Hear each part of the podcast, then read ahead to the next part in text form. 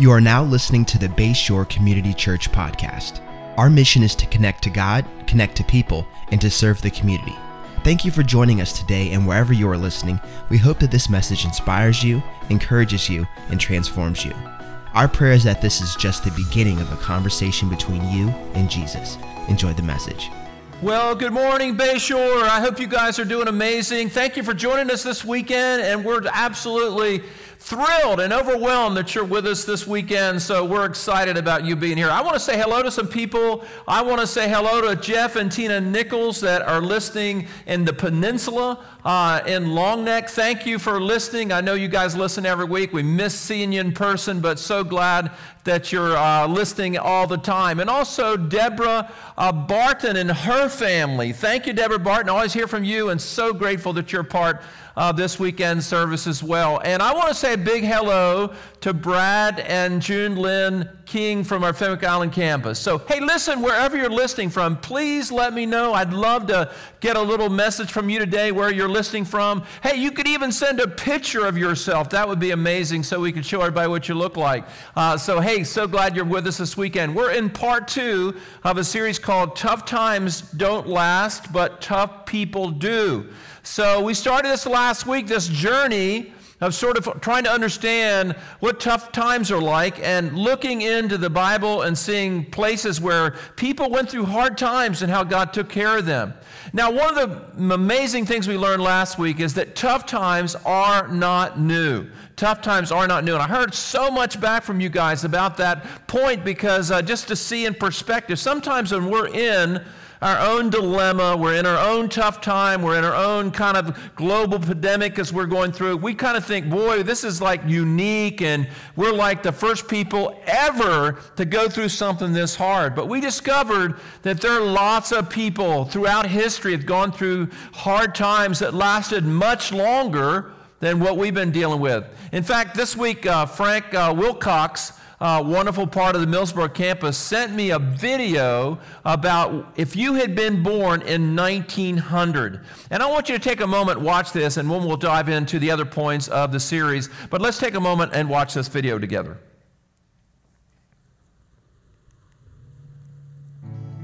The first thirteen years of your life are relatively uneventful and very peaceful. And on the day that you turn fourteen years old, the world decides to go to war for the next four years of your life.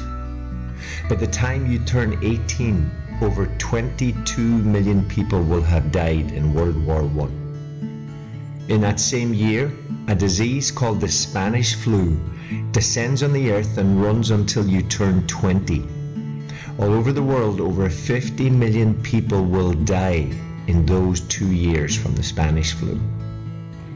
On your twenty-ninth birthday, the stock market crashes and announces the beginning of the Great Depression. Unemployment hits thirty percent, and scarcity and fear takes hold of our mindsets. America nearly collapses along with the world economy. On your thirty-ninth birthday, World War Two starts. On December seventh, nineteen forty-one, just after you turned forty-one years old, the United States is fully pulled into World War Two. From the time of your thirty-ninth birthday until you turn forty-five years old, seventy-five million people will die in World War Two. When you turn fifty, the Korean War starts, and it will last until you turn fifty-three, and five million more people will die in the Korean War. From your birth until you are fifty-five, you have dealt with the fear of polio. Over half a million people die every year due to polio. A cure was only found in nineteen fifty-five. Smallpox was an ongoing epidemic until you were in your fifties, and it killed three hundred million people during your lifetime. When you turn fifty-five, the Vietnam War begins and doesn't end for the next twenty years. When you reached your sixtieth birthday, it was the time of the Cold War. You lived each day with the fear of nuclear destruction and the fear that life would end as we know it. When you turned seventy-five, the Vietnam War finally ends, during which four million people died. Imagine being born in nineteen hundred.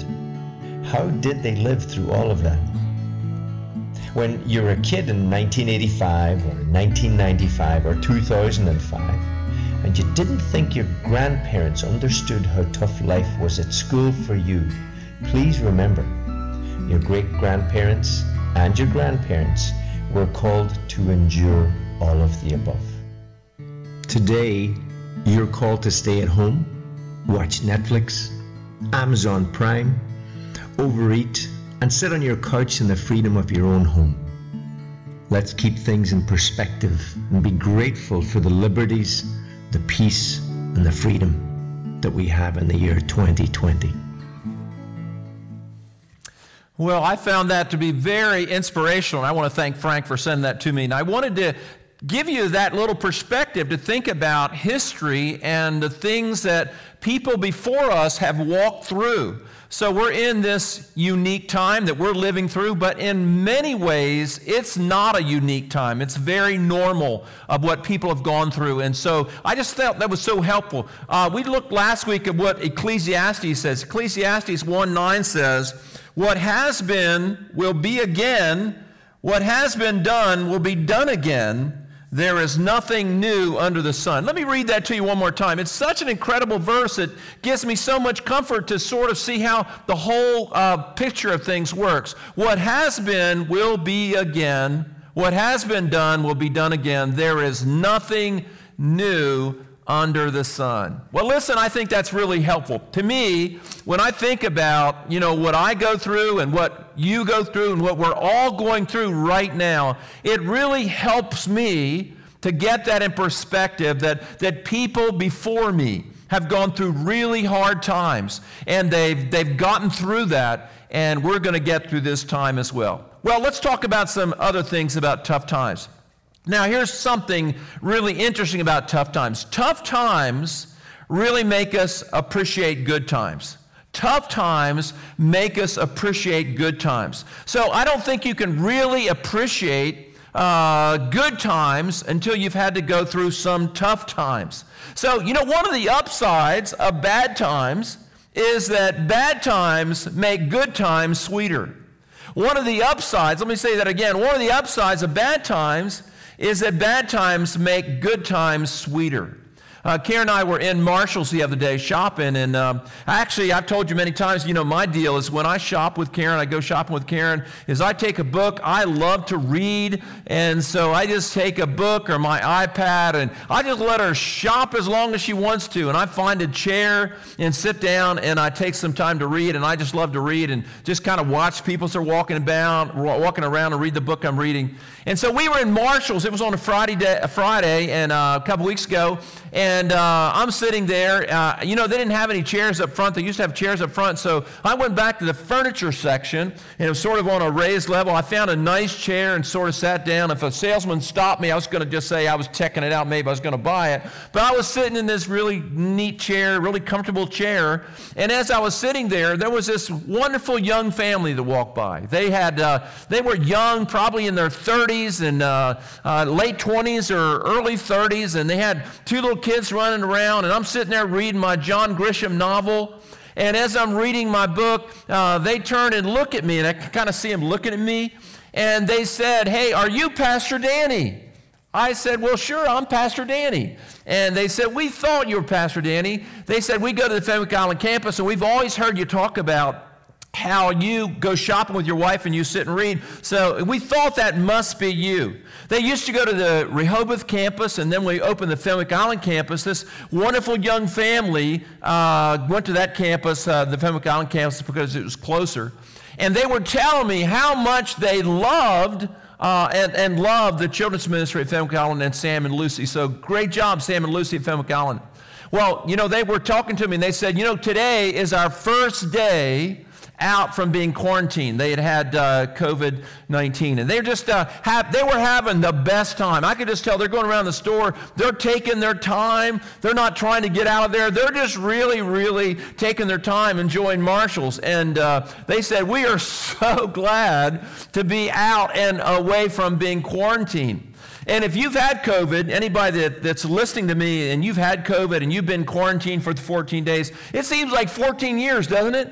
And they were out and they were having the best time just at Marshalls. You know, when you've been uh, quarantined with two little kids for fourteen days and you can't leave your house, you can't go anywhere, you can't see your friends, going to Marshalls is like going to Disney World. And they were just having the best time. And I was thinking about that, how that many times that uh, bad times, tough times, really make you appreciate the good times more. I know when uh, Karen and I, we had COVID and we were quarantined, couldn't go anywhere. We felt bad. We happened to have some symptoms with our COVID and we couldn't go anywhere for, you know, two and a half weeks or whatever it was. And when we finally got better and got the go-ahead that quarantine was over and we were able to go to the grocery store and we were able to go out and see real people, to go back to the land of the living, it was absolutely amazing. And I think that many times the upside to bad times is that bad times make good times sweeter. And that's an incredible thing. And, you know, when I think about what we're going through right now, when we're going through, you know, kind of being secluded and the difficulties and the challenges that we're going through, I can tell you one of the upsides is when we come through this, I'm telling you what, the grass is going to be greener, the sun is going to be brighter, the friendships are going to be deeper because we are able to re-enter the good times. So bad times help us to appreciate the good times more. What an incredible principle. And uh, I'm just here to tell you that one of the things I'm doing in twenty twenty-one is that I'm really, really enjoying the little things. You know, since we got over COVID and we were able to go out and I'm able to play tennis at the gym and see my friends, I'm able to go shopping, I'm able to walk, and I'm able to do different things and able to interact with people and see my family again. It's just, I am just so appreciative of the good things because trouble and tough times make you really, really, really enjoy the, the good times. And uh, that's incredible. You know, you know, right now, you know, it's kind of cold out. You know, every morning I get up early and go out and start my truck before I go to the gym to work out and uh, or go to the tennis club to work out. And and uh, and so I start the truck, and it is so cold. You know, the thing, good thing about people that live in the Northeast, you know, when it's so cold, you know, it seems like nature Uh, it really does a serious deal trying to kill us in the wintertime. It is so cold. And I go out there, it's like quarter to six in the morning, and my c- truck is covered with frost, and I'm just kind of shivering, and I go in and start my truck to get it going. And the good thing about living in the Northeast is that when you uh, go through the winter, when the spring finally comes, and you get to Easter, and the grass begins to grow again, and the sun uh, is up, and the days are longer, it really makes you appreciate the, the spring and the summer because the winter has a way of making you appreciate the summer. And I think that's the downside of living in Florida. You know, I'm sorry if you're from Florida, and maybe I, we have people that listen to us from Florida. I think that's the downside of living in Orlando or Jacksonville or Miami Beach. You live down there and it's sunny all the time, and when the spring and summer comes, it's no big deal. But the Bible says that, that when our heart has been, uh, our heart has had our desires thwarted, when those desires are fulfilled, it's sweet to our soul, what the book of Proverbs says. So listen to me. This is a very important principle about tough times. When you're going through tough times, the Bible says in Psalm thirty, verse six, weeping may endure for the night, but joy comes in the morning. So tough times make the good times sweeter. Would you say it with me? Uh, there at your home, uh, there in your car, wherever you're listening, uh, and in any context, just saying tough times make good times sweeter. And that's one of our first principles here this morning as we talk about that. Now, there's another thing about tough times. Here's what tough times make us uh, feel like sometimes. Tough times make us feel like that God has abandoned us. Tough times make us feel like God has abandoned us. And we begin to think, where is the Lord? When things are so hard and they're so difficult, the question that we all have is we begin to say, God, where are you? Have you ever been going through a tough time and you're praying and you're praying and you're praying and it doesn't seem to be getting through and you don't feel that God is even hearing what you're saying, that's something that happens to all of us when we go through tough times. I remember uh, hearing the story about my granddaughter, Willow. She's my oldest granddaughter. She's eleven years old now, and she's such a delight to my heart, and I just love her so much, as I do all my grandkids. And when Willow was a little girl, she was just a little thing, maybe three years old, two and a half, three years old. She was just beginning to talk. And and uh, she was in her crib one night, and, and her parents had this, uh, you know, this uh, monitoring system where you can see her in the crib and you can hear what's going on. And they're laying in bed, and they could hear Willow talking in the crib. And, and she was calling for them, wanting them to come. And she was saying, "Mommy, Daddy, Mommy, Daddy, Mommy, Daddy," and they're laying in bed. They didn't want to get up. They were just wiped out. I, I know some parents, you can relate to that. And, and so she's just saying, "Mommy, Daddy, Mommy, Daddy." And then they heard her say, "Nobody not coming, nobody not coming." I love that story because it reminds me of how we feel when we're going through a hard time. It reminds me be, that, that we sometimes feel like we're calling out to God. We need Him to come. We need Him to help us. We need Him to rescue us. And we feel like He's abandoned us.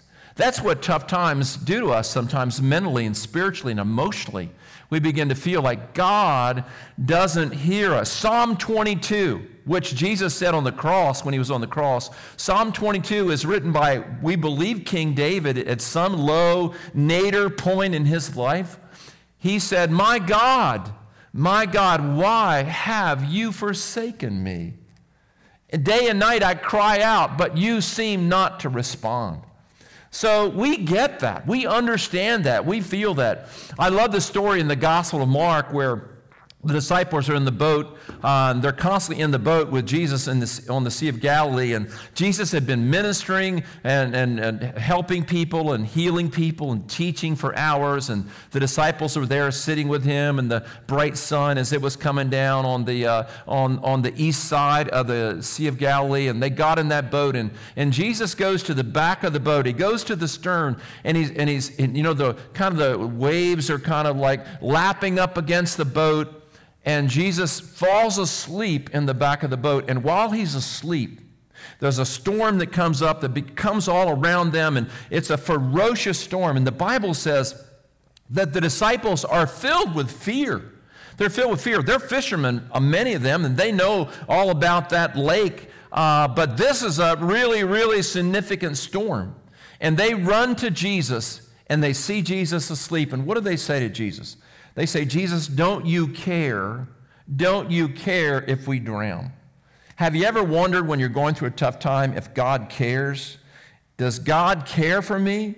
Does he, does he love me? Does He hear me? Does He know what I'm going through? Is He tuned in? Can He hear what I'm saying? And we feel like the disciples, "Lord, don't you care that we're about to drown?" Tough times make us question God many times, and we wonder if He really hears and He knows us. But here's what we need to remember. You know, pilots, when pilots fly airplanes, uh, one of the things that can happen to a pilot as he's up there in the sky and everything's blue around him, a pilot can experience vertigo. And vertigo is when you can't tell which, which way is up or which way is down. And the pilot may feel like he's flying sideways, or maybe even that the plane is flipped over and he's flying upside down. He may feel like he's upside down, but he has to look at the instruments. And the instruments will tell him if he's upside down or if he's sideways or if he's flying right side up. You know, when you are going through life, you can experience vertigo. You can feel like God doesn't love you. You can feel like you're alone. You can feel like you're abandoned. You can feel like you're left alone. And, and you can absolutely feel like you're on your own in a tough time. But listen, you got to look at the instruments. Uh, you may feel your feelings are unreliable. Your feelings are not something you can bank on. Your feelings can be wrong. You can feel something and you can believe something that's not true. You can, no, for years people used to believe that the world was flat, and or they believed in what's called uh, a geocentric view of the universe, that the that the uh, the Earth was the center of the universe and the sun went around the Earth, and they believed that with all their heart, but they were wrong. And we can believe something. We can believe that God's not with us. We can believe that God doesn't love us. We can really think that in a tough time, but we'll be absolutely wrong.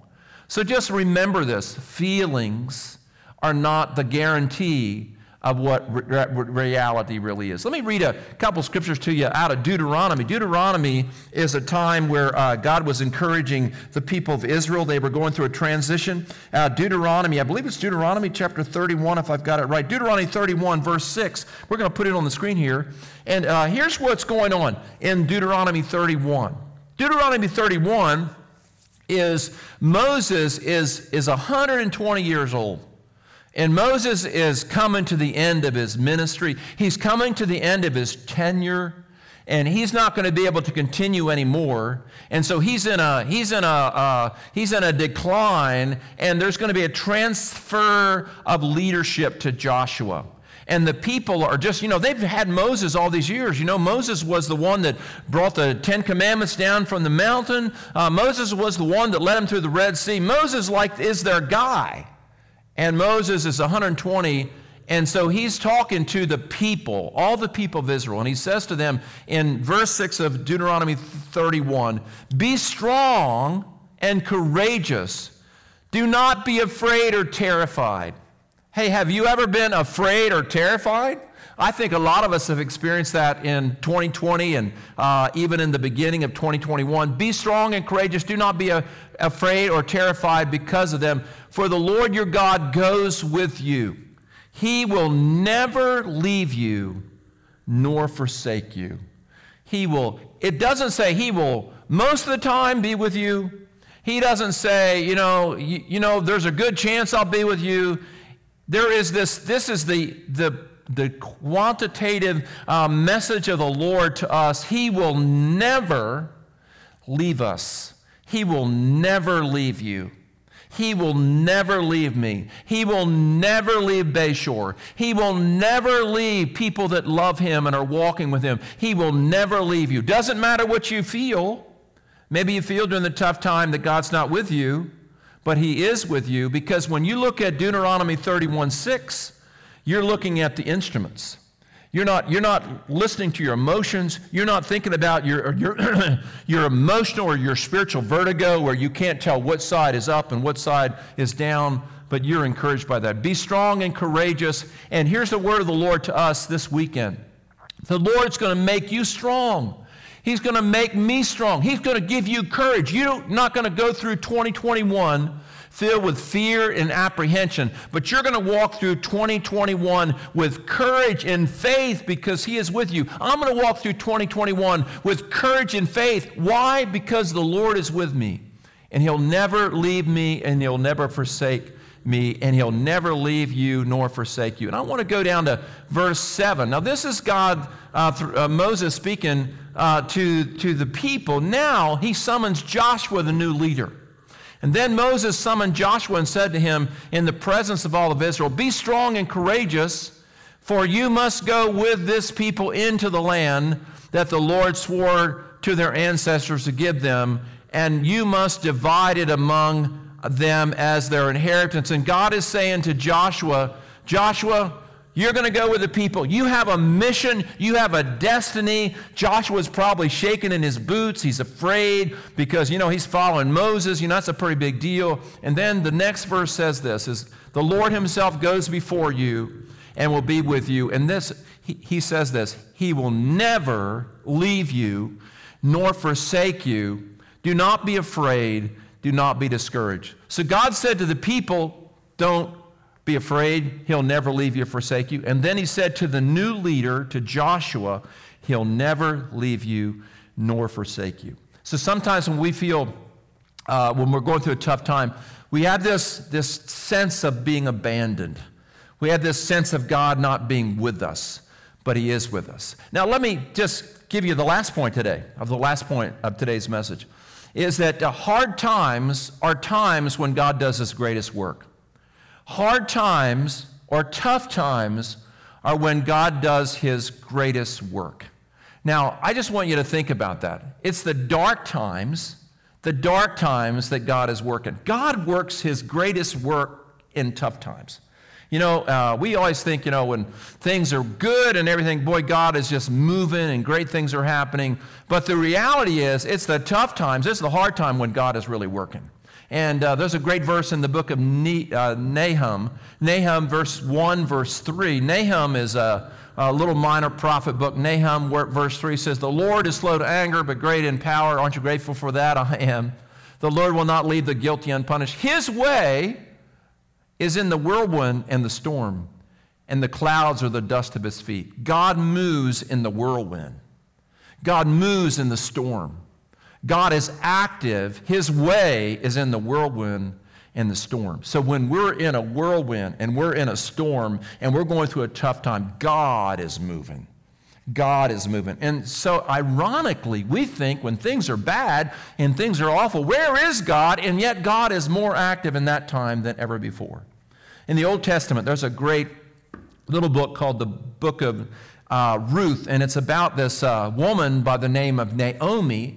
Uh, and there's another lady in the book called Ruth, which the book is named after, but there's this woman named Naomi, and she's a Jewish woman, and she's married to uh, this guy named Elimelech, and they have two sons, and there's famine in the land of Judah, so they move to this other country not too far away called Moab. And when they go to Moab, uh, Naomi, and Naomi's name means pleasant, means pleasant. I mean, she's she's had a good life. She's had a good life in uh, Judah, and all of a sudden it says it's the time of the judges, and the time of judges mean that there's just chaos, the political chaos in the land. Uh, if you read the book of Judges, you just see, you know, if there's anything that describes the book of Judges, it's the it's the concept of instability. And so Judges is, you know, that time, and that's when Naomi Uh, and her husband Elimelech, they come to this land called Moab. And they come there because there's a famine. So there's famine. And then when they get there, after a while, her husband dies. So she's had a famine. Now she has, uh, now she has a loss of her husband. Then her two sons get married to these Moabite women, uh, Ruth and uh, uh, Orpah. And they get married, and then after a while, her sons die. So she's had famine, she's lost her husband, and now she's lost her two sons. And finally, she comes back to the land of Judah, and Ruth comes with her. And as she comes into the land, the people, the people greet her, and they say, "Naomi, Naomi." And remember, Naomi means uh, means pleasant. It means full. It means abundance. And she says, "Don't call me. Don't call me Naomi. Don't call me pleasant. Don't call me full. Call me Mara," which means bitter. "My life has been bitter. And the Lord, the Lord has been harsh with me." Now, she's got that all wrong. She thinks that her hard time is caused by the Lord, that the Lord doesn't love her, and the Lord's mad at her. And she's absolutely wrong about that. But she becomes bitter. She's in a bitter place, and you know, bitter places can make you bitter. And she says, "Call me Mara," which means bitter, because the Lord has let me go through some bitter times. And so she's, she's that's where she is. I don't know if you've gotten bitter during COVID or, you know, the, the, the hassles of your life. I, I have a good friend that I play tennis with, and he's such a wonderful friend, but uh, I mean, he's so bitter about COVID, and he gets, you know, really angry about it, and just uh, can just kind of go off on the whole thing about COVID and wearing the mask and the government and all this, and he just kind of like, you know, it can be very profane because he's so bitter and so angry, and many, many people feel that, and people are trying to cope with what they're going through. But let me tell you something, God, God works during difficult times. God does his greatest work in darkness when things are time, times of suffering. Now, the book of Ruth is about this, this woman, Naomi, and she brings her daughter-in-law Ruth with her, and Ruth is this, uh, you know, you know, is, is this wonderful Moabite woman, woman that's there to serve her mother-in-law, Naomi, and so she comes to the land of Judah, and she, long story short, she meets this rich farmer named Boaz, which happens to be a part of the family, and Ruth and Boaz get married. And remember, they've gone through all these hard times, and Naomi's been through the famine and the widowhood and her loss of her, her sons, and now Ruth has, Ruth has lost her husband, and she's in the new land, and it looks like God has forsaken them. But God is moving. God is moving in this time of difficulty. Because Ruth gets married, and she marries Boaz, and there's an interesting story about that I could tell you, but we don't have time for that. But Boaz and Ruth get married, and they they have a baby. They have a baby, and it's a little boy. That's before sonograms. They didn't know if it was going to be a boy, didn't know if it was going to be a girl, just happened to be a boy. And they named him Obed, which means worshiper. And this little boy is going to be a worshiper. I have a great picture of my grandson, uh, Jack. Uh, this is Jack Pierce. Here's a picture of him wor- worshiping at one of our uh, uh, at one of our uh, online services. And uh, my son t- Tim took a picture of that. And Jack's such a sweet boy, and he loves Jesus. And this little boy Obed, this little boy Obed is going to be a worshiper. He's going to grow up to love Jesus. And they take the baby, Ruth, and her new husband, Boaz. And remember Naomi, the bitter woman that used to be a pleasant woman, now she's bitter. And they take the baby, they take Obed, that little boy, and they put that baby in Naomi's arms. She's been through so much bitterness, so much darkness, so much sorrow, so much pain. And she's holding in her hands a little pink, wiggly baby boy named Obed that's going to grow up to love Jesus and worship Jesus and worship the Lord and worship Yahweh and the King of Israel. And she, she holds this little baby, and she does not know that in her arms she is holding the great-grandfather of King David. The great-grandfather of King David, because Obed grows up and he loves God. He's a worshiper, and he has a son named Jesse, and Jesse has eight sons, and the last son he has is a little boy named David, and David becomes the king of Israel, and David has the line through which Jesus comes into this world. You can read about it in Matthew in the genealogy, and little did Naomi know that the trouble she was going through, that the pain she was going through, God was doing his greatest work in that hard time. He was putting in line the, the, the lineage of the family that would bring Jesus into this world to save us. And you know, Naomi wasn't, uh, you know, wasn't even... He, you know, it was it was not all the stuff she went through and meeting those Moabite girls and losing her sons and losing her husband, all of that got her to the place where she brought this Gentile woman back to the land of Judah, where she would meet Boaz, and they would get married, and they'd have Obed, and then Obed would have uh, Jesse, and then Jesse would end up having David. God does his greatest work in times of darkness. God does his greatest work in tough times. You say, Pastor Danny, what is God doing in twenty twenty-one? What is God doing in this season of suffering? What is God doing? I'm not sure I know what he's doing, but I can tell you his way is in the whirlwind and the storm, and the clouds are the dust of his feet. God is moving in the storm, and God is doing his greatest work in this time of darkness. You think about that principle that God always does his greatest work in times of darkness. Remember, when Jesus was on the cross, he was put on the cross about nine o'clock in the morning until about three o'clock in the afternoon. Jesus was on the cross for six hours, dying for the sins of mankind, dying for the sins of every man that's lived through history, every woman that's lived through history, every person that's alive now, the six billion, seven billion people on this planet. Jesus died for all of those people, and he was on the cross for six hours.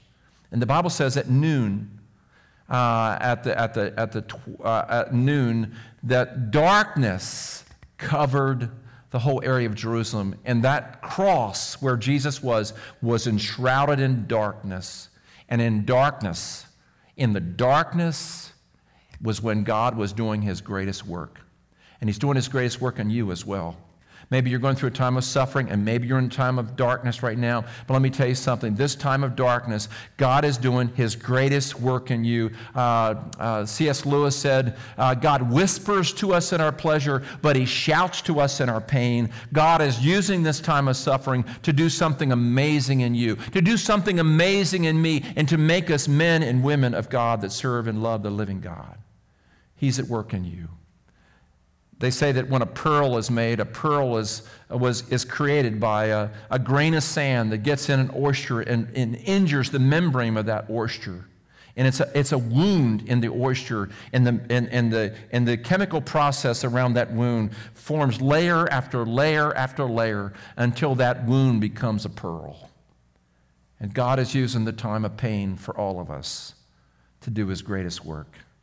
And I'm so thrilled as I think about God's big story. And I, when I read the book of Ruth, and I hope you'll take time to read it today, maybe sit down and read it, and just it's only four chapters, so read that story about the suffering and the pain, and, and they couldn't even see what was going on, but God was doing an amazing thing in that time that was very tough for them.